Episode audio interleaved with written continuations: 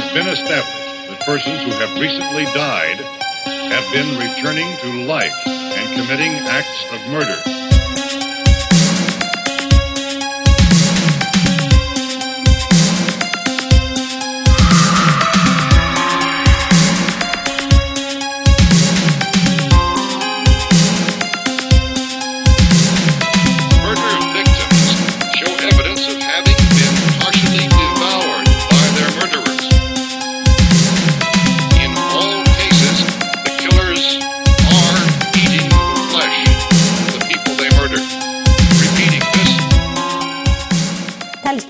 Καλησπέρα, δεντεκτιβάκια. Καλησπέρα, μικρή Πουαρό. Καλώς ήλθατε σε ακόμα ένα επεισόδιο Αυτού εδώ του τίμιου του podcast. του podcast που έχει έρθει για να κάνει τι, Μαρία; Για να ξυπνήσει τον Ηρακλή που ώρα που κρύβουμε μέσα μας, Γιώργο. Πόρε μωρέ. Οχο, τι κάνετε, παιδιά, πώς είστε; Ευχαριστούμε όλους και όλες που μπήκατε στο live, στο πρώτο live βασικά που κάναμε στο Instagram. Όπα, περίμενε. Ποιο Μα live; θέλω να τη το πω σε αυτό, στο Instagram, εκεί σε αυτή τη σελίδα Crime Groupers Podcast. Για μισό λεπτάκι. Τι εννοείς live; Live, παιδάκι μου, τι δεν καταλαβαίνεις, δεν ήσουν εκεί. Εγώ ήμουνα, αλλά για αυτούς που μας ακούνε και δεν μας ακολουθούν στα social, να μην ξέρουν τι θα κάνουμε από εδώ και πέρα. Ναι, κάτσε, δεν μ' άφησες να ολοκληρώσω. Εγώ ήθελα να ευχαριστήσω αυτούς που μπήκανε ήδη και να ενημερώσω ότι δεντεκτιβάκια, εμείς κάθε Κυριακή στο Crime Groupers podcast στις 7 η ώρα το απόγευμα θα καθιερώσουμε το live. Θα είναι ένα, πώς να το πω, hmm. θα είναι ένα preview ουσιαστικά της εβδομάδας που πέρασε. Θα μπορούμε να κάνουμε μέσα από αυτό διάφορες συζητήσεις για την υπόθεση που ήδη έχουμε φέρει και θα θέλουμε να ακούμε τη γνώμη σας και ξέρετε να το κάνουμε έτσι λίγο πιο αλληλεπίδραση ρε παιδάκι μου. Αλλά επειδή πολύ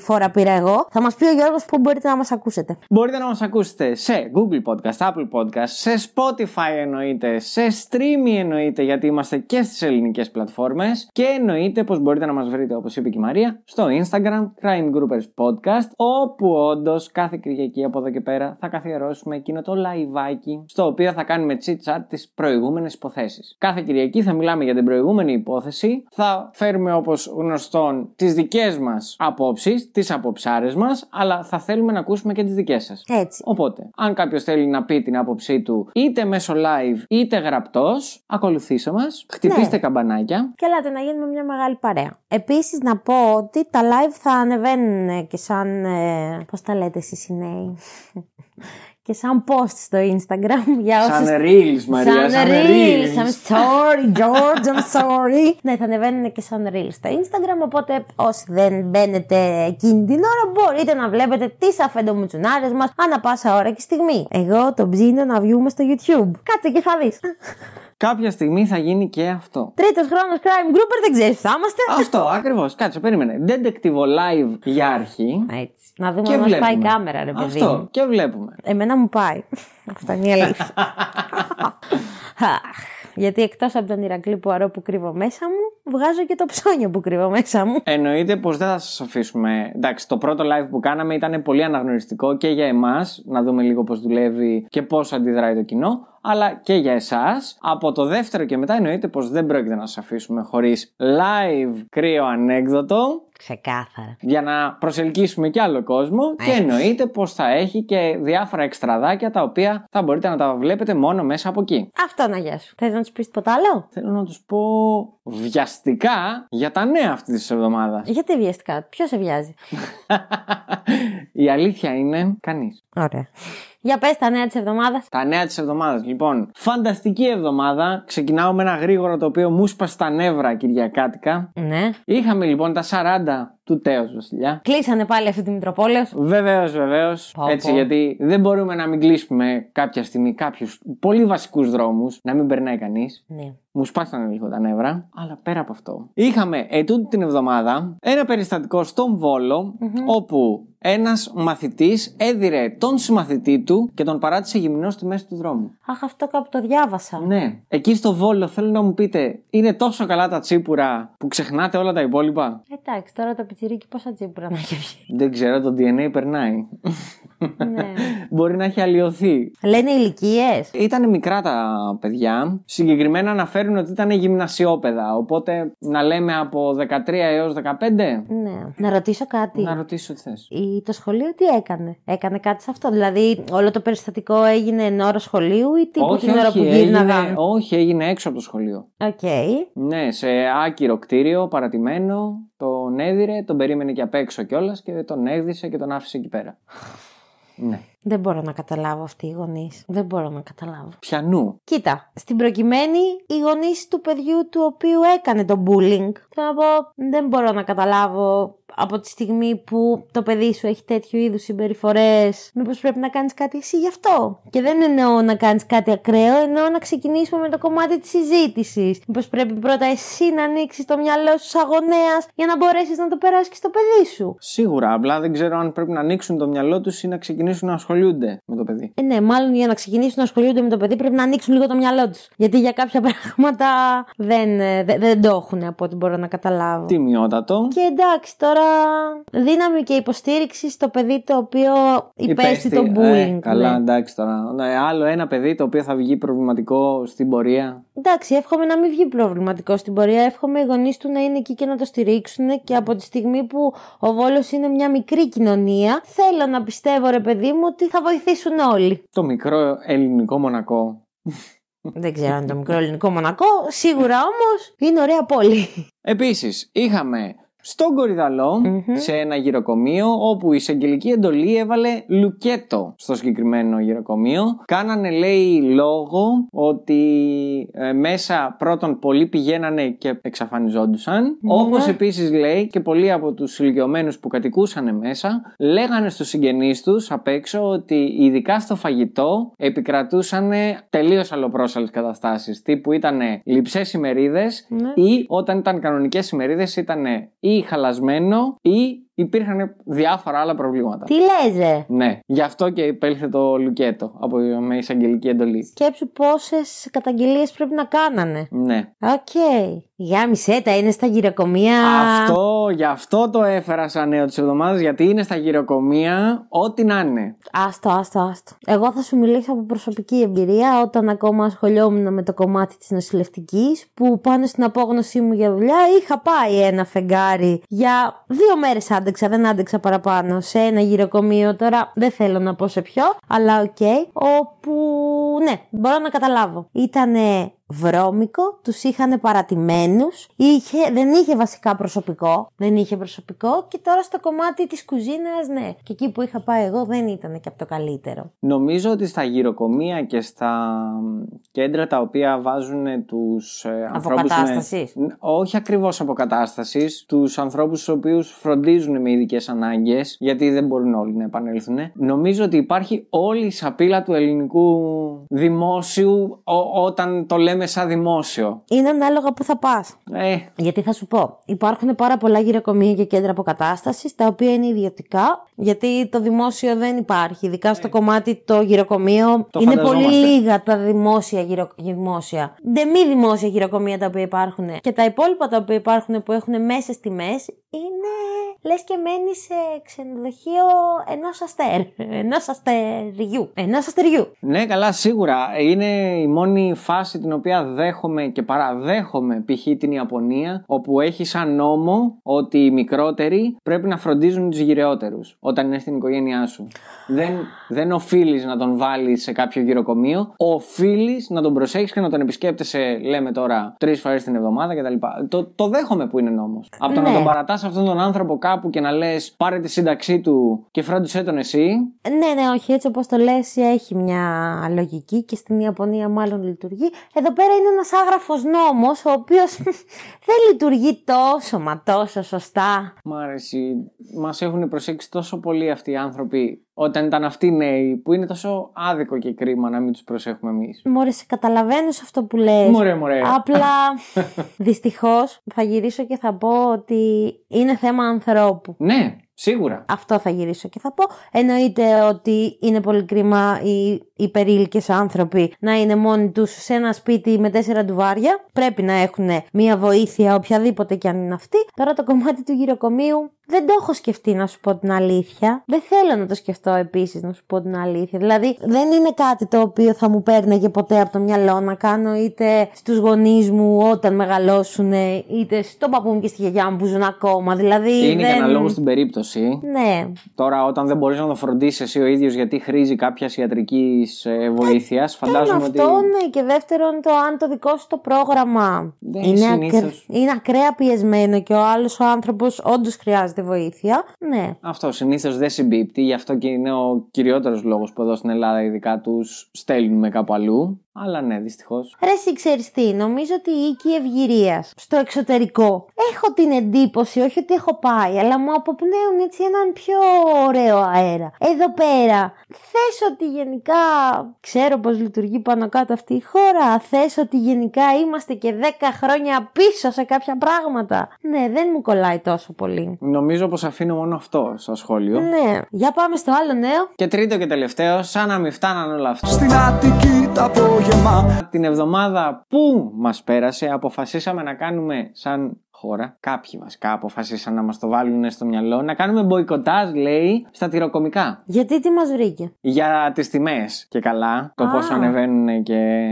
το όλο αυτό το ολοπρόσαλο το σύστημα που υπάρχει. Όπου θέλω να ρωτήσω, πόσο εύκολο είναι να κάνεις μποϊκοτάζ στα τυροκομικά; Αν έχεις δυσανεξία στη λακτόζη, πανεύκολα. Και επειδή τα τελευταία χρόνια έχει αυξηθεί πάρα πολύ αυτό το ποσοστό, νομίζω ότι ξέρανε για πού ποντάρανε. Τώρα από την άλλη, αν είσαι ένας νορμάλ άνθρωπος, ο οποίος σου αρέσει η φέτα, το γάλα, το γανούρτι ή γιαούρτι, ε, ναι. Αν έχεις παιδιά, αν έχεις... Εντάξει, βέβαια θα σου πω. Μπορεί να είναι η αρχή του παγόβουνου αυτή. Γιατί αν όντως σταματήσουμε όλοι κακώς στις γαλακτοβιομηχανίες και στις παραγωγές όλες αυτές για λίγο, αλλά αν σταματήσουμε τύπου για δύο εβδομάδες να παίρνουμε συγκεκριμένα προϊόντα, ίσως ίσως ρίξουν λίγο τις τιμές. Ναι, απλά το πρόβλημά μου είναι ότι ειδικά είναι σαν να λέμε αυτή τη στιγμή ότι καλός κακός πρέπει για μία εβδομάδα να κάνουμε μποϊκοτά στο κρέας. Όχι, ρε, αυτό Δεν είναι η, γίνεται. αρχή, είναι η αρχή του βετζετεριανισμού. Μα δεν γίνεται. Θα κάνεις στα γαλακτοκομικά αλήθεια τυρί, γάλα, γιαούρτια. Ε, οτιδήποτε περιέχει μέσα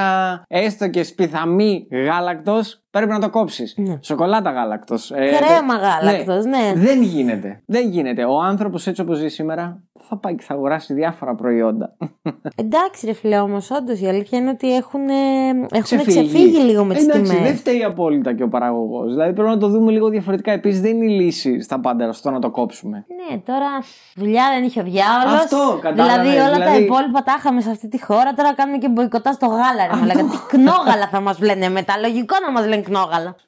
Δεν Εγώ μπορώ. αυτά τα νέα είχα. Δεν ξέρω εσύ αν είχες ακούσει κάτι άλλο. Άμπα, Αμπά. άμπα. Τίποτα. Με χόρτασες και αυτή την εβδομάδα. Οπότε με αφήνεις να περάσω. Στην υπόθεση. Ή στο κρύο ανέκδοτο, συγγνώμη. Πώς μου Βιάζεσαι. διέφυγε. Πεινάω. Βιάζεσαι. Βιάζεσαι και δεν θέλω. Πεινάω, θα σε φάω. Όχι, εντάξει, πλάκα κάνω. Λοιπόν, Ορίστε. σιδεράς επαγγελματίας εραστής. Πώς λέγεται; Συγκολλώ. Α,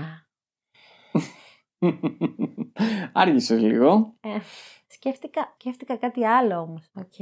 Έλα, ένα δικό σου. Α, Εάν δεν σταματήσεις να μιλάς, θα σου βάλω το χάπι στον κώλο. Σοβαρά μιλάς; Όχι, υποθετικά.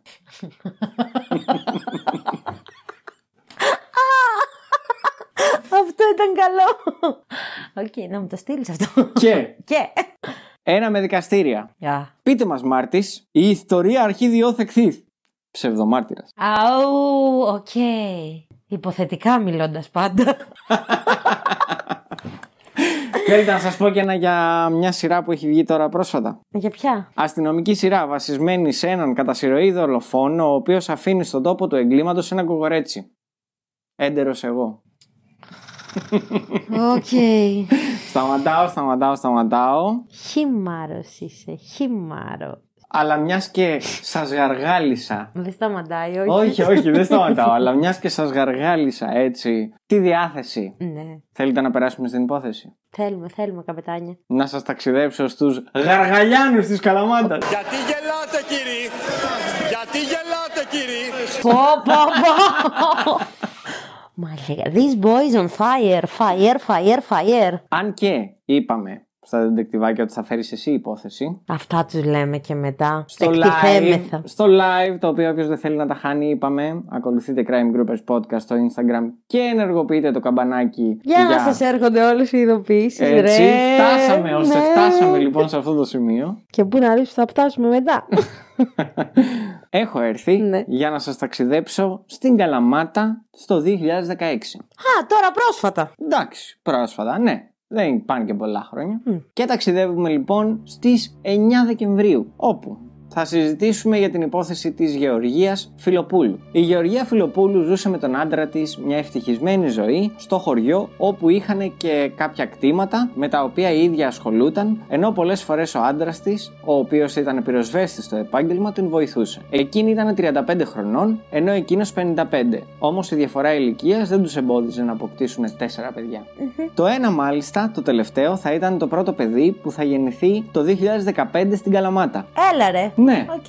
Η Γεωργία ήταν μια δυναμική γυναίκα που είχε σκληραγωγηθεί από μικρή ηλικία, μιας και μεγάλωσε σε χωριό της Ελλάδας. Φρόντιζε τα κτήματά της και τα λίγα ζώα που είχε και πάντα ήξερε πώς να διαχειρίζεται τα χρήματά της, μιας και αυτά ήταν πάντα μετρημένα. Οκ. Με το σύζυγό της τα πήγαιναν τέλεια, όπως έλεγαν οι δικοί της, αλλά και οι συγχωριανοί της. Το μόνο που έβλεπαν ήταν ένα υπέροχο ζευγάρι το οποίο κοιτούσε τη δουλειά του. Η υπόθεσή μας όμως θα ξεκινήσει την Παρασκευή στις 9 Δεκεμβρίου του 2016. Ο άντρας της, ο Αναστάσης, είχε πάει στο καφενείο να πιει το συνηθισμένο του καφεδάκι γύρω στις 5.30 το πρωί στο καφενείο της περιοχής. Αχα. Θα μιλήσει με τους θαμώνες και με τον μαγαζάτορα και αφού θα τελειώσει θα κατευθυνθεί προς τη δουλειά του. Πήγε και πήρε τη γυναίκα που τους βοηθούσε με τις δουλειές και κατευθύνθηκε προς τον χώρο όπου είχαν τις κότες τους. Αφού τάισαν τις κότες και έφυγαν, θα κατευθυνθούν προς τα κτήματα, όπου και θα αντικρίσουν το αυτοκίνητο της Γεωργίας σταματημένο σε περίεργο σημείο. Συγκεκριμένα ήταν σε χωματόδρομο, στην μέση των κτημάτων τους, επάνω στο τρίτο χιλιόμετρο της επαρχιακής οδού Γραγαλιάνων και Λεύκης. Όταν είδαν το αυτοκίνητο, σταμάτησαν, κατέβηκαν και πλησίασαν το αυτοκίνητο, μιας και η Γεωργία φαινόταν να κοιμάται. Οκ.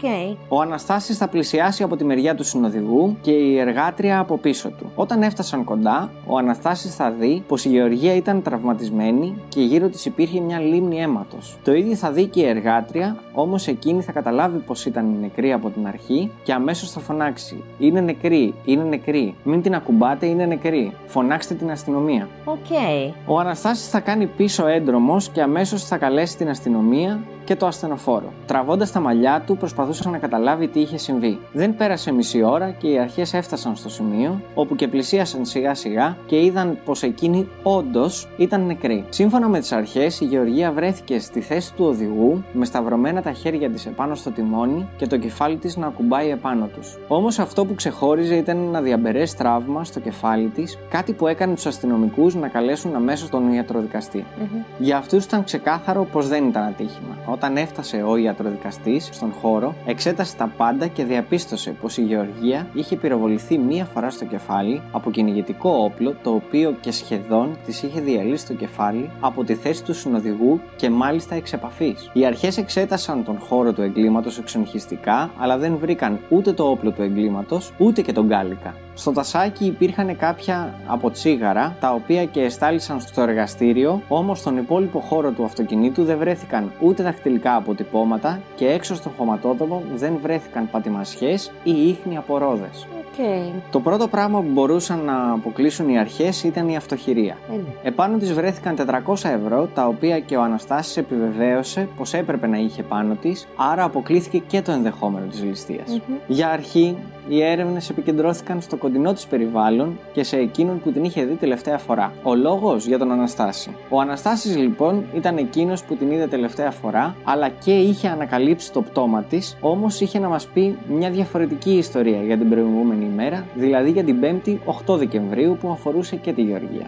Έτσι φώναξαν στο τμήμα και τον Αναστάση αλλά και όλους τους υπόλοιπους. Ο Αναστάσης είπε στην κατάθεσή του πως το απόγευμα της προηγούμενης ημέρας η Γεωργία έφυγε δηλώνοντάς του πως είχε να πάει κάπου σε εισαγωγικά και πως εκείνος δεν ανησύχησε όταν δεν γύρισε το βράδυ, μιας και εκείνη συνήθισε να εξαφανίζεται χωρίς να λέει τίποτα και σε κανέναν. Οι αρχές όμως παραξενεύτηκαν και του έκαναν περαιτέρω ερωτήσεις, χωρίς όμως εκείνο εκείνον να δίνει ακριβείς απαντήσεις στο πού είχε να πάει και γιατί δεν ανησύχησε όταν μια μάνα τεσσάρων παιδιών δεν γύρισε το βράδυ στο σπίτι της. Να διευκρινιστεί πως τα παιδιά ήταν από ηλικία 10 ετών έως 11 μηνών. Ο ίδιος τους απάντησε πως το προηγούμενο απόγευμα είχαν τσακωθεί και πως εκείνη έφυγε από το σπίτι χωρίς να του δώσει λογαριασμό για το πού ακριβώς θα πήγαινε. Το μόνο που γνώριζε ήταν πως πήρε κάποια χρήματα και θα πήγε να τα δώσει σε κάποιον, μέσα εισαγωγικά, για να τον διευκολύνει. Ταυτόχρονα οι αρχές εξέτασαν τη μητέρα του Αναστάση, αλλά και την πεθερά του, την μητέρα δηλαδή της Γεωργίας. Η μητέρα της, όπως είχε δηλώσει και στα κανάλια, επιβεβαίωσε τις φήμες περί τους τσακωμού στο σπίτι τους, χωρίς όμως να κάνει θέμα για κάτι το τραγικό, μιας και από ό,τι είπαν ήταν αγαπημένο ζευγάρι. Ακούμε τις γυναίκες να δηλώνουν στην εκπομπή της Τατιάνα Στεφανίδου στο Ε.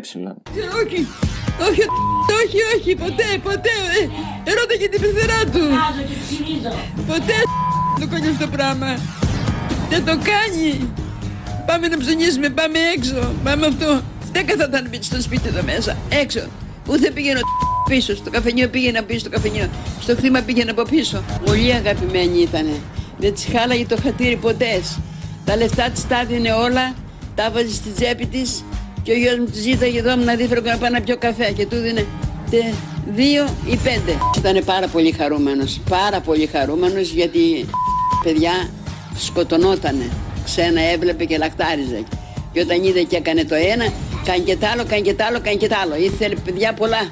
Φτάνοντας στο σπίτι και στις 8.30 το απόγευμα, όπως περιγράφουν μητέρα και πεθερά, το ζευγάρι τσακώθηκε για διευκρίνηστο λόγο. Μάλιστα, ο καυγάς ήταν τόσο έντονος, όπως λέει η μητέρα της 35χρονη, που αναγκάστηκε να βγει έξω γιατί δεν άντεχε να τον παρακολουθεί. Την Πέμπτη το βράδυ τι έγινε, ήσασταν εδώ εσείς; Βέβαια που έγινε ο καυγάς ο μεγάλος, ε, εδώ δεν ήμουν, ε, βγήκα.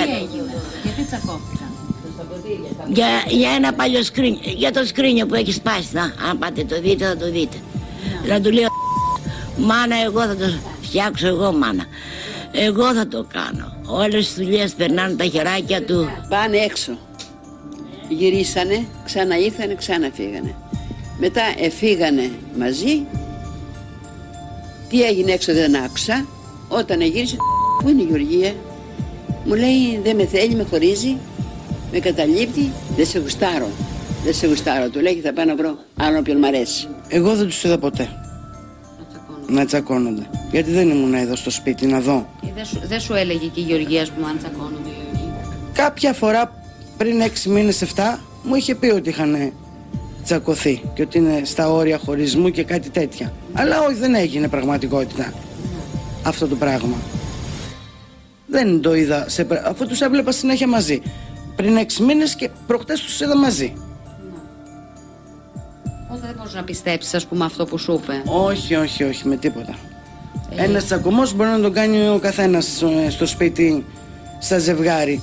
Κάτι το οποίο δήλωσαν και η πεθερά αλλά και η μητέρα του Αναστάση ήταν πως κατά τον τσακωμό η Γεωργία είπε «Δεν σε γουστάρω, θα βρω κάποιον άλλον που να μου αρέσει». Όπως επίσης υποστήριξε η μητέρα της Γεωργίας ότι ο Αναστάσης την ημέρα που τσακώθηκαν, δηλαδή την Πέμπτη το βράδυ, γύρισε και της είπε στο τηλέφωνο πως δεν με θέλει, με χωρίζει, με εγκαταλείπει. Οκ.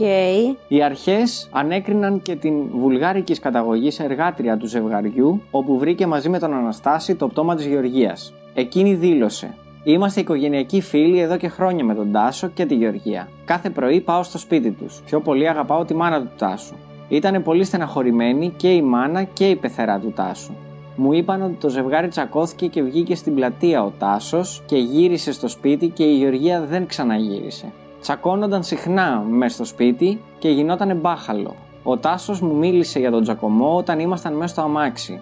Μόλις με πήρε ο Τάσος με το αυτοκίνητό του, μου είπε να πάμε στα ζώα για να δούμε αν η Γεωργία είναι εκεί και να ταΐσουμε τις κότες. Περάσαμε από εκεί, ταΐσαμε τις κότες και τα άλλα ζωντανά και φύγαμε. Λίγο αργότερα είδαμε το αυτοκίνητό της. Η Γεωργία όμως είχε ένα λευκό Samsung κινητό, αλλά η αστυνομία βρήκε ένα άλλο τηλέφωνο. Μην έχοντας όμως κάτι χειροπιαστό και πέφτοντας συνεχώς σε αντιφάσεις, οι αρχές εκείνη την περίοδο δεν κατάφεραν να διελευκάνουν την υπόθεση, αφήνοντάς την έτσι για ένα χρόνο στο αρχείο. Στις 6 Νοεμβρίου του 2017, οι αρχές θα καλέσουν τον Αναστάση να καταθέσει ξανά αρκετές φορές, χωρίς όμως να προκύψει κάτι εναντίον του. Έτσι, για άλλον ένα χρόνο θα παραμείνει στις άλυτε υποθέσεις. Στις 15 Ιουλίου του 2018 όμως, μια ανατροπή θα φέρει τα πάνω κάτω. Η εισαγγελία πρωτοδικών Κυπαρισία, αφού εξέτασε τα στοιχεία της δικογραφίας, θα ασκήσει ποινική δίωξη εναντίον του Αναστάση για ανθρωποκτονία από πρόθεση και κλήθηκε ξανά από τον ανακριτή για να δώσει εξηγήσεις. Από τη διαδικασία αυτή εκδόθηκε βούλευμα για να δικαστεί σαν κατηγορούμενος για τη δολοφονία από πρόθεση της συζύγου του. Okay. Στο χωμάτινο δρόμο και αφού στάθμευσαν αμφότεροι τα οχήματά τους, αυτός αποβιβάστηκε από αυτό με ένα κυνηγητικό όπλο. Πλησίασε το όχημα της Θανούσας, άνοιξε την πόρτα του συνοδηγού και πριν αυτή προλάβει να αντιδράσει, την πυροβόλησε στο κεφάλι διαβολίδων πυροβόλου κυνηγητικού όπλου με πύλη εισόδου της βολίδας στη δεξιά κροταφική χώρα. Σύμφωνα με τα στοιχεία, ο κατηγορούμενος μετά το έγκλημα επέστρεψε στο σπίτι του και τηλεφώνησε στην δολοφονηθήσα σύζυγό του, ενώ μετά πήγε στην πλατεία τους Γαργαλιάνους μαζί με μία κόρη του προκειμένου να την αναζητήσει στα μαγαζιά που σύχναζε, θέλοντας με τον τρόπο αυτό, όπως τον κατηγορούν, να δημιουργήσει άλοθη και εντυπώσεις ότι δεν γνωρίζει που βρίσκεται η σύζυγός του και ότι την αναζητεί. Σύμφωνα πάντα με τον κατηγορούμενο, δήλωσε την εξαφάνισή της το πρωί της επόμενης ημέρας και ήπια καφέ σε διάφορα καφενεία της περιοχής. Τελικά ήταν αυτός που ανακάλυψε το πτώμα και προσπάθησε να αποδείξει ότι ήταν τυχαία η έβρεση της συζύγου του. Μάλιστα, κατηγορείται ότι πήρε από το όχημα το κινητό της γυναίκας και το έβαλε στο μπουφάν του. Ο κατηγορούμενος από την πλευρά του αρνείται ότι της σκότωσε. Ανέφερε ότι έφυγε μόνη της με το αυτοκίνητο προκειμένου, όπως του είπε, να καταβάλει χρήματα σε κάποιον που του όφιλε, χωρίς περαιτέρω εξηγήσεις. Αρνήθηκε επίσης το ότι λογομάχησε μαζί της. Έτσι, 5 Δεκεμβρίου του 2021 πια θα πραγματοποιηθεί το δικαστήριο εναντίον του Αναστάση, ο οποίος θα δικαστεί για ανθρωποκτονία από πρόθεση σε ήρημη ψυχική κατάσταση, όπως επίσης για οπλοφορία αλλά και για οπλοχρησία. Κάτι το οποίο προκάλεσε ένταση στην αίθουσα ήταν η κατάθεση της μητέρας της 35χρονη Γεωργίας και πεθερά του κατηγορούμενου, η οποία υπερασπίστηκε με μεγάλο πάθος τον Αναστάση και εξέφρασε την πίστη για την αθωότητά του, ενώ δήλωσε ταυτόχρονα πως από τότε και έπειτα ζουν μαζί στο σπίτι τους ζεύγους και μεγαλώνουν μαζί τα ανήλικα παιδιά. Okay. Επίθεση επίσης δέχτηκε και ο τότε διοικητής της Υποδιεύθυνσης Ασφάλειας Καλαμάτας, που τότε ήταν βασικός μάρτυρας. Η υπεράσπιση του Αναστάση, δηλαδή ο κύριος Βασίλης Καπερνάρος και ο Νίκος Νικολακόπουλος, κατηγόρησαν τον αστυνομικό πως στοχοποίησε τον πελάτη τους με κύριο σκοπό να κλείσει γρήγορα η υπόθεση. Okay. Όπως ήταν φυσικό, ο 63χρονο πια Αναστάσης αρνήθηκε πως ήταν εκείνος που σκότωσε τη γυναίκα του και φυσικά το δικαστήριο τον αθώωσε. Η αλήθεια είναι πως τα στοιχεία ήταν πάρα πολύ λίγα και έτσι η υπόθεση έκλεισε χωρίς να έχουμε μάθει ποιος είναι ο δολοφόνος. Άργησε όμως να κλείσει. Δηλαδή τύπου. Έκλεισε πρόπερση. Ναι. Έκλεισε πρόπερση, αλλά είναι ακόμα μια ανεξιχνίαστη υπόθεση της Ελλάδας το 2023. Ναι. Hm. Λοιπόν, κοίτα. Εγώ πιστεύω ότι υπάρχει μία πιθανότητα να το έκανε ο κύριος Αναστάσης. Από την άλλη, μικρή κοινωνία, γαργαλιάνη. Τώρα, είδαμε και αυτό το βίντεο που εσείς ντεντεκτιβάκια θα ακούσετε το ηχητικό με τη μητέρα και την πεθερά αντίστοιχα τέλος πάντων. Που εντάξει τώρα οι γυναίκες, ειδικά η μία, δεν φαινόταν πολύ, πολύ καλά. Θέλω να πω, δεν ξέρω αν ήταν αντικειμενικοί κριτές σε πολλά εισαγωγικά. Η στο να αλήθεια- πούνε τη γνώμη τους για αυτό το πράγμα. Η αλήθεια είναι ότι βρήκα σε κάποια άρθρα, αλλά δεν μπορώ να τα φέρω σαν πιστήρια. Μπορώ μόνο να το πω τώρα, αφού έχει τελειώσει η υπόθεση. Σε κάποια άρθρα της Εσπρέσο Α, βρήκα πως ε, χαρακτηρίζανε την πεθερά ως μη κατάλληλη για να καταθέσει. Ότι δεν πάει στα καλά της, δηλαδή οι συγγενείς και του θύματος αλλά και του Αναστάση, γιατί τους ξέρανε, είπαν ότι δεν είναι δυνατόν να δηλώνει αυτά τα πράγματα και ότι πρέπει να κοιταχτεί από κάποιο γιατρό κτλ. ναι. Τώρα, απ' την άλλη, δεν μπορώ να το πάρω και αυτό σαν σοβαρό δεδομένο, γιατί όντως μπορεί να ξέρει πολλά πράγματα. Και οι δύο, να πω ότι ζούσαν πάρα πολύ και με τη Γεωργία αλλά και με τον Αναστάση. Ναι, ζούσαν μαζί, οκ. Ναι. Τέσσερα παιδιά ήταν αυτοί και από τη στιγμή που τη Γεωργία, όπως τη χαρακτήρισε σαν δυναμική γυναίκα, είχε τη ζωή της, δηλαδή ασχολιόταν με τα κτήματά της. Δεν ξέρω, δεν ξέρω πολλά για τη Γεωργία βασικά. Κανείς δεν ξέρει πολλά η αλήθεια είναι για τη Γεωργία, γιατί φας το επίσης Γεωργία; επίσης, Ναι. από άλλα άρθρα, όχι από την Εσπρέσο απαραίτητα και από άλλα, έχει βγει μια φήμη την οποία έλεγαν ότι όντως τσακωνόντουσαν το τελευταίο διάστημα και δεν τσακωνόντουσαν μόνο για το μεταξύ τους, τσακωνόντουσαν και για τα οικονομικά. Οκ. Κάτι το οποίο είπε και η μητέρα του, Ναι, όπως γύρισε θα, και θα είπε ακούσουμε ότι... όλοι. Ναι, ότι τι φάση. Ε, Πληρώνεται ο Αναστάσης και πάει και της δίνει όλα του τα λεφτά και Όχι τους ότι ζητάει. παίρνει περισσότερα η Γεωργία, ότι βγάζει περισσότερα και της ζητάει 2-3 ευρώ. Ναι. Αυτό τέλος πάντων. Ότι δεν τα πηγαίνανε καλά όμως οικονομικά τον τελευταίο διάστημα και είχαν και αυτό το θέμα που ήταν ένας από τους λόγους που τσακωνόντουσαν. Παρ' όλα αυτά, κάπου έχει ακουστεί ότι η Γεωργία μάλλον είχε και έναν εραστή. Οκ. Επίσης, το πρόσωπο το οποίο φαίνεται να ήθελε να δώσει χρήματα η Γεωργία, δεν έχουμε μάθει ποιο είναι. Αναφέρεται σαν κάποιον που ήθελε να τον διευκολύνει. Συγγνώμη, το κινητό της Γεωργίας δεν το βρήκανε. Δεν το πήρανε, δεν το ψάξανε, δεν το ανοίξανε. Σύμφωνα επίσης με την εργάτρια που είχαν, Ναι, είπανε. δεν βρέθηκε το σωστό κινητό. Σύμφωνα πάντα με αυτήν. Αυτό δήλωσε στην αστυνομία. Ναι. Αυτό δεν μπορούμε να ξέρουμε αν είναι αλήθεια ή όχι. Επίσης, δεν είπαμε ότι στο τασάκι του αυτοκινήτου. Υπήρχαν αποτσίγαρα. Ναι, τεστ DNA κάναμε. ναι, δεν βρέθηκε κάποιο που να ταιριάζει είτε στον Αναστάση είτε στο τέτοιο. Μάλλον όταν όλα ήταν δικά της. Οπότε έκλεισε εκεί. Οκ. Επίσης, δεν βρέθηκαν τέτοια ρεσί. Δεν βρέθηκαν πατημασιές. Δεν βρέθηκαν ροδιές. Θέλω να πω, δεν, δεν ξέρω, μου κάνει πολύ εντύπωση. Plus, τα 420 ευρώ ήταν εκεί. Ναι, τα 400 λένε κάποια άρθρα, τα 420 λένε κάποια άλλα, κάποια άλλα λένε για 1000 ευρώ. Εγώ έβαλα αυτό που ακουγόταν πιο συχνά για να πέσω μέσα. Θέλω να πω ότι αν το είχες σκηνοθετήσει ο άντρας της, θεωρητικά θα έπρεπε να, να είχε πάρει και τα λεφτά για να φανείς αληστία. Λοιπόν, άκου να σου πω και κάτι άλλο. Το Για οποίο πες μου. επίσης δεν το έβαλα μέσα στην υπόθεση γιατί πάλι δεν ξέρουμε κατά πόσο είναι. κατά πόσο στέκει. Ναι, για πες. Ο άντρας της είχε κυνηγετικό όπλο. Ναι. Ζώντας τους γαργαλιάνους. Όσο αστείο και να ακούγεται. λοιπόν. Σα αγαπάμε εσείς εκεί κάτω στην Καλαμάτα, ε. Λοιπόν, είχε κυνηγετικό όπλο. Το οποίο και πήρε η αστυνομία να το εξετάσει. Ωραία. Το εξέτασε; Το εξέτασε. Και δεν βρέθηκε κάτι το οποίο να δηλώνει ότι το είχε χρησιμοποιήσει πρόσφατα. Οκ. Βέβαια, από ό,τι έχουμε μάθει από ένα δεντεκτιβάκι, ονόματα δεν λέμε, οικογένειες δεν θίγουμε, είναι πάρα πολύ εύκολο να βγάλεις άδεια και για δεύτερο και για τρίτο. Ναι. Και το μάθαμε αρκετά πρόσφατα αυτό. Οπότε είναι κάτι το οποίο εμένα δεν μου λέει κανείς ότι είχε και ένα δεύτερο ή και ένα τρίτο ή, είχε, ή δεν είχε βγάλει άδεια για δεύτερο και για τρίτο και είχε και ένα δεύτερο το οποίο το έχει κρύψει κάπου. Είχε το νόμιμο καθαρό. Ναι, ρε φίλε, αλλά δεν βρέθηκαν πατημασιές, δεν βρέθηκε τίποτα. Ναι, εντάξει, άμα εσύ ξέρεις ότι θα πας να κάνεις κάτι. Θέλω να πω, δεν. Όχι, να.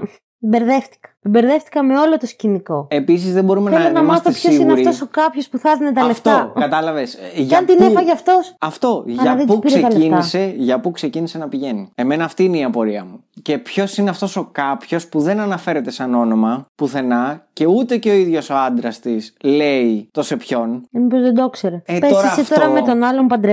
Τώρα αυτό Ναι. μου δημιουργεί πολλές απορίες. Τώρα Και δεν εμένα. ήξερες Δεν σε ποιον ρώταγες. θέλει η γυναίκα σου να πάει να δώσει 420 ευρώ. Γιατί δεν μιλάμε Από τη, για 50 στιγμή, ευρώ. ναι, από τη στιγμή που δεν είχατε και οικονομικά προβλήματα και δεν ξέρω. Οι φήμες επίσης το να θέλουν την Γεωργία να έχει απατήσει τον άντρα της κτλ. μου στέκουν πάρα πολύ μόνο αν θέλουμε να πούμε ότι ο ίδιος ο Αναστάσης έκανε ό,τι έκανε. Ναι. Βέβαια και αυτό που γύρισε και είπε για το τηλεφώνημα. Τι; Ότι του είχε πει ότι εγώ θα σε αφήσω, δεν μου αρέσεις πια. Ναι, Θέλω να φαινό- πω, μήπως, μήπως η γυναίκα το είχε πάρει ήδη απόφαση και ας μην υπήρχε κάποιος άλλος. Χωρίς να...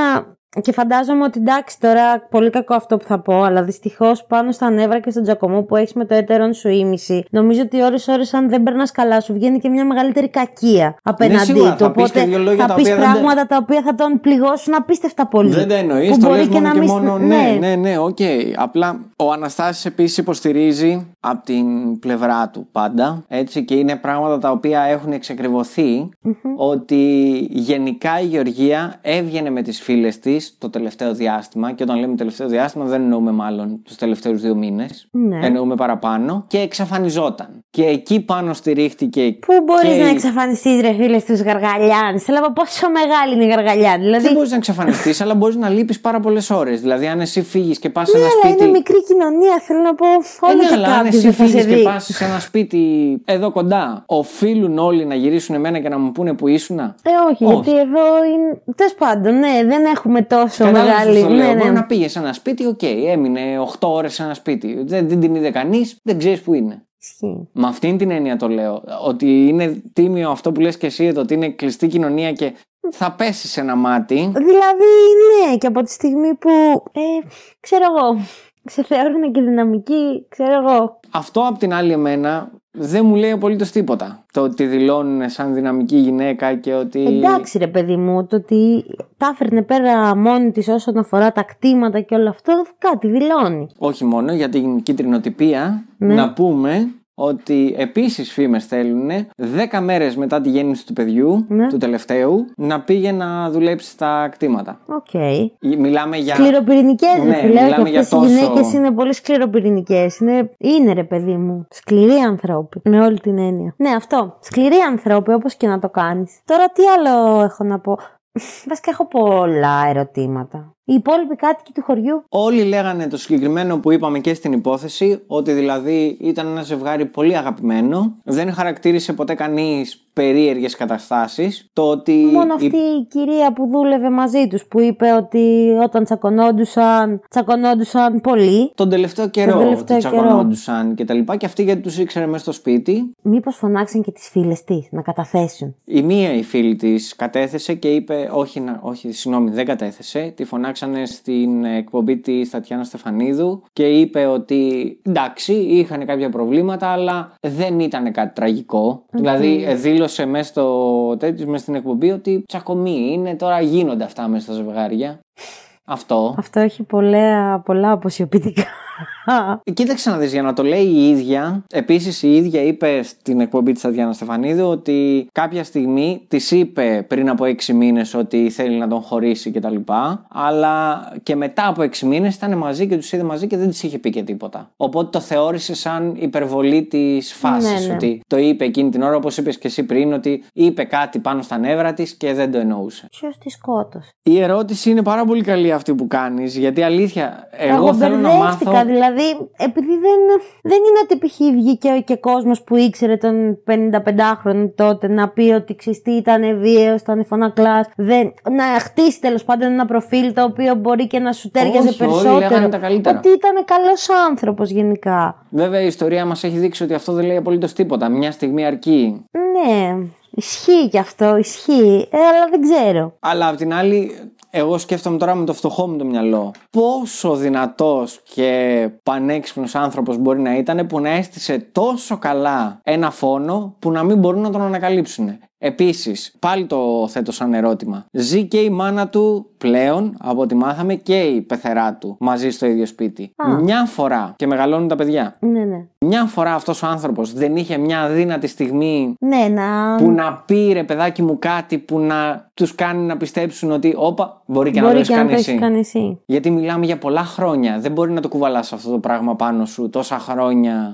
Ε, και να ζεις και με τη μητέρα και του με της μέρα του θύματος θύματος. και να μην σου ξεφύγει κάτι. Δεν ξέρω. Απ' την άλλη, πολύ καλή ερώτηση σου ξαναλέω, ποιος μπορεί να το έκανε. Και γιατί; Έστω, έστω ότι είχε κεραστεί, εγώ σου λέω. Γιατί να τη σκότωσε ο εραστής; Δεν έχουμε ακούσει τίποτα για τη ζωή και δεν έχει και το χωριό να πει τίποτα για τη ζωή της. Δεν, τη χαρακτηρίζανε κάπως ρε παιδί μου. Όχι. Εκτός από δυναμική και από ότι πρόσεχε, κοίταγε τη δουλειά της και έκανε ό,τι έκανε με τα κτήματα κτλ. Όχι. Τι να πω. Είναι κάποιοι άνθρωποι. Μικρή που είναι εντωμεταξύ, σαν 35 χρονών. Ναι, ισχύει. Τέσσερα, Τέσσερα παιδιά, Το ένα σχεδόν 10 μετά το χρονών, άλλο. Ναι. Το μεγαλύτερο 10. Οκ. Άρα στα 25 της ξεκίνησε. Άρα θέλω να πω και αυτόν τον παντρεύτηκε λίγο σε μεγάλη ηλικία. Και αυτός ήταν. Είχαν 20 ήταν χρόνια 45 διαφορά. Ναι, είχαν 20 όταν χρόνια κάνανε το διαφορά. πρώτο παιδί. Που και αυτό εμένα μου λέει πολλά. Αλλά απ' την άλλη και τέσσερα παιδιά. Δεν ξέρω. Και Πόσο μάλλον όταν γυρνάει και λέει η πεθερά σου, η πεθερά δηλαδή του Αναστάση, ότι τα φρόντιζε Τον τα υπο- παιδιά, ναι. το μόνο που τον ένοιαζε ήταν να είναι χαρούμενη η- η κόρη Η μου. κόρη μου, ναι. Αλλά εντάξει, εγώ σου ξαναλέω, δεν, ε, από ό,τι την είδα τη γυναίκα, μου φάνηκε λίγο ψυχικά ασταθής. Λίγο. Ε, Είναι και μεγάλοι άνθρωποι, είναι και από το ναι, χωριό, έτσι. είναι, ναι. Τα παίρνουμε αλλιώς εμείς τα, Ναι, ναι, ναι, ναι. τα πράγματα. να το δέσω ευγενικά.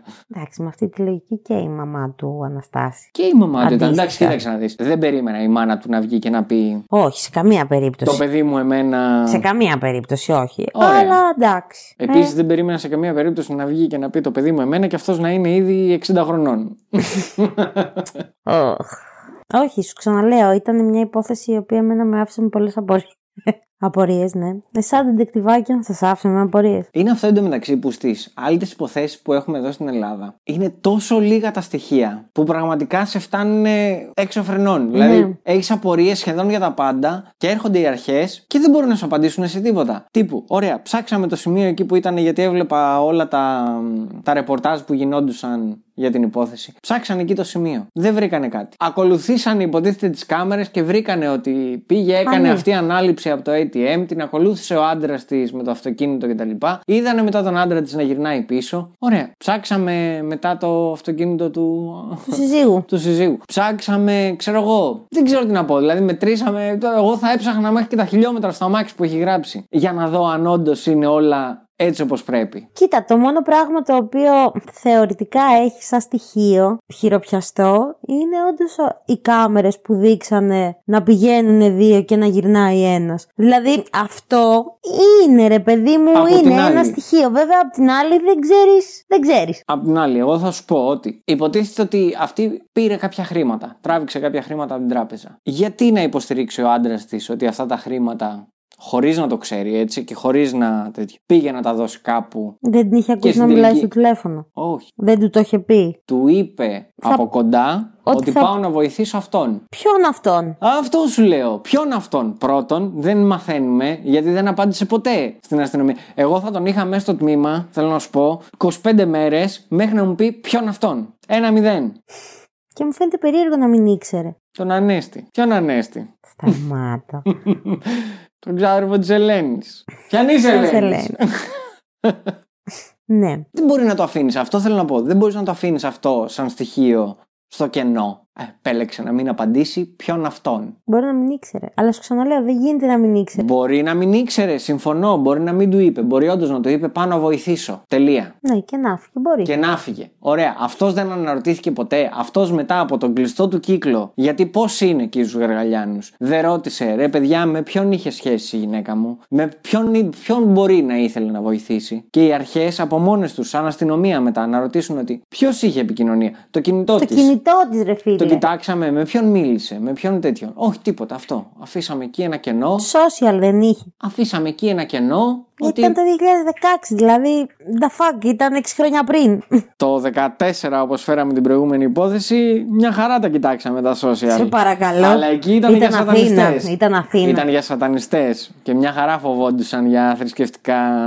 Μπράβο, αλλά ισχύει. Δεν ξέρω. Άγνωστος. Άγνωστος. Δεν, δεν. Πολλές απορίες. Πολλές απορίες και δεν ξέρω, δώσανε βάση. Επίσης, τη σκότωσαν με κυνηγητική καραμπίνα, ρε φίλε. Το- Πρέπει να τη έκανε το κεφάλι πουρέ. Ναι, αφού σου λέω ήταν πάνω στο, Στο τιμόνι, τιμόνι, λογικά. και υπήρχε μια λίμνη αίματος παντού τριγύρω. Σχεδόν της το διέλυσε, είπε ο ιατροδικαστής. Εντάξει, πόσο πιο γραφική να γίνουμε. Έλειπε όλο το βράδυ. Αυτό απ' την άλλη, Έλειπε όλο το αυτό απ' την βράδυ. άλλη είναι κάτι το οποίο πάλι, ε, χωρίς να κατηγορώ όμως Μμ. ότι το έκανε ο ίδιος, έτσι, είναι κάτι το οποίο δεν μπορεί να με πει σε μένα κανείς ότι είναι μάνα, έχει ένα, ένα μωρό 11, 11 μηνών. στο σπίτι. Δεν μπορεί να θεωρεί ότι «Α, ε, λείπει και απόψε. Ε, δεν έγινε και κάτι. Θα μου πεις απ' την άλλη, οκ, υπήρχαν γιαγιάδες. άλλες δύο γυναίκες, ναι, οι γιαγιάδες οι οποίες προσέχανε τα παιδιά και ό,τι και να γινόταν ήξερε ότι υπήρχαν χέρια στο σπίτι και... και, και... Ε, υπήρχε και ο Αναστάσης. Και σου Αλλά ξαναλέω, ρε εγώ φίλε, είμαι τώρα από τους μεταξύ ανθρώπους- μας δεν ξέρω. Εγώ που μάλλον έχω λίγο πιο κλειστό μυαλό. Αν έλειπες ένα ολόκληρο βράδυ χωρίς να μου πεις που είσαι, εντάξει, δεν θα ήμουν και πολύ ήσυχη. Περίμενε. Αν δεν μου έχεις πει που είσαι. Να λείπω, να λείπω, να έχουμε τσακωθεί Ναι, το προηγούμενο βράδυ και να λείπω. ναι. Αλλά, Αλλά. αλλά, γιατί εγώ εδώ βάζω το αλλά, που δεν μου αρέσει καθόλου το αλλά, γιατί υποδηλώνει πάρα πολλά. Ναι.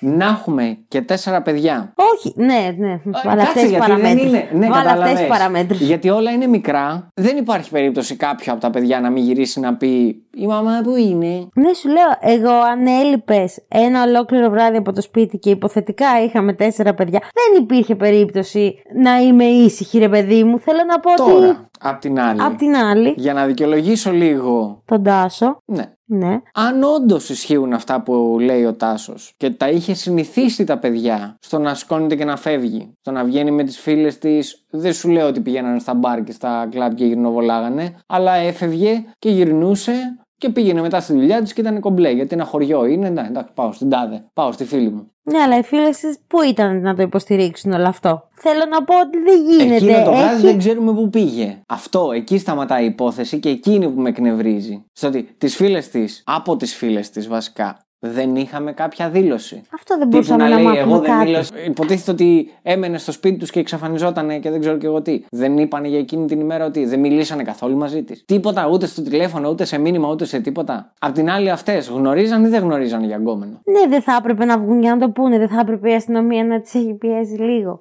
Ξέρω εγώ. Λίγο, λίγο να έχουν κάνει μια πιο εντελεχή έρευνα. Σύμφωνα με τις αρχές, Ναι. όποιον ξέρανε φωνάξανε και δεν βγήκε τίποτα. Δεν τα έχουν βγάλει παρά έξω γιατί μάλλον ήταν σε φάση τα λεγόμενά τους ότι όχι, εγώ δεν έχω μιλήσει μαζί τους, δεν ξέρω τίποτα. Πω πω. Αυτές οι υποθέσεις είναι, είναι για να πάει ένας, ένας, ένας καλός αστυνομικός ή καλός detective, δεν ξέρω και εγώ τι, και να ξεκινήσει να ξεκοκαλίζει τα πάντα. Ξέρεις τι, είναι Τι; σαν την υπόθεση της, ε, της Της Εύης Γατίδου. Γατίδου, Ναι, της Γατίδου. που έχω λυσάξει ρε δεντεκιβάκια, δηλαδή πραγματικά όταν θα λυθεί, άμα λυθεί, αλλά θέλω να πιστεύω ότι όταν θα λυθεί αυτή η υπόθεση, εγώ θα κάνω πάρτι.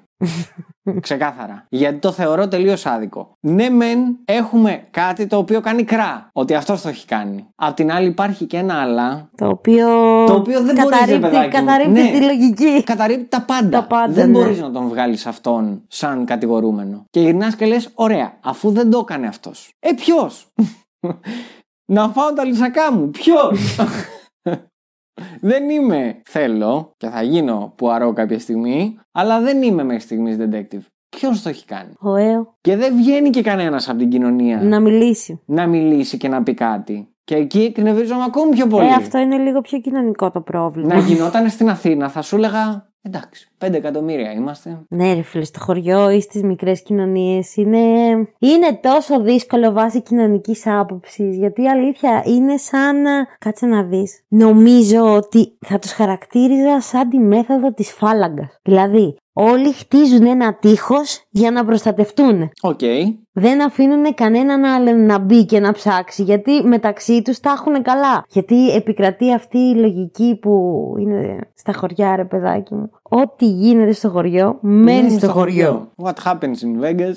Stays in Vegas. What happens in Γαργαλιάνους; Stays in Γαργαλιάνους. Οκ. Και- Ναι, γιατί έχουν δικούς τους κώδικες τιμής. Απ' την άλλη όμως, όταν γίνονται τέτοια σκηνικά, γιατί έχουμε δει και πολλές υποθέσεις που γίνονται έτσι σε χωριά και ανοίγουν ξαφνικά τα στόματα και αραδιάζουν τύπου αυτοί που τους έχετε και καλό ζευγάρι, αυτοί τσακωνόντουσαν από το πρωί μέχρι το βράδυ. Εγώ τους άκουγα συνέχεια. Αυτά τα λένε. Ναι, αυτά τα λένε αν όντως ισχύουν. Στη δικιά μας την περίπτωση εδώ πέρα, μπορεί όντως να μην ίσχυαν. Μπορεί όντως οι άνθρωποι να ήταν.